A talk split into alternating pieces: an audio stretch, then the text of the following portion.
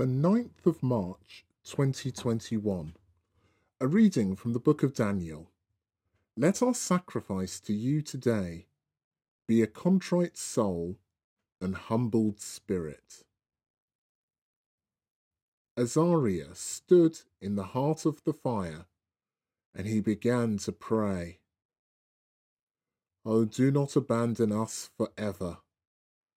For the sake of your name, do not repudiate your covenant. Do not withdraw your favour from us. For the sake of Abraham your friend, of Isaac your servant, and of Israel your Holy One, to whom you promised descendants as countless as the stars of heaven, and as the grains of sand on the seashore. Lord, now we are the least of all the nations. Now we are despised throughout the world. Today, because of our sins, we have at this time no leader, no prophet, no prince, no holocaust, no sacrifice, no oblation, no incense no place where we can offer you the first fruits and win your favour.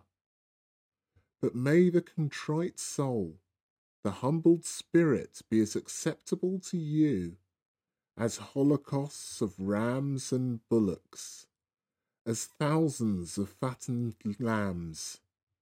Such let our sacrifice be to you today, and may it be your will that we will follow you wholeheartedly, since those who put their trust in you will not be disappointed.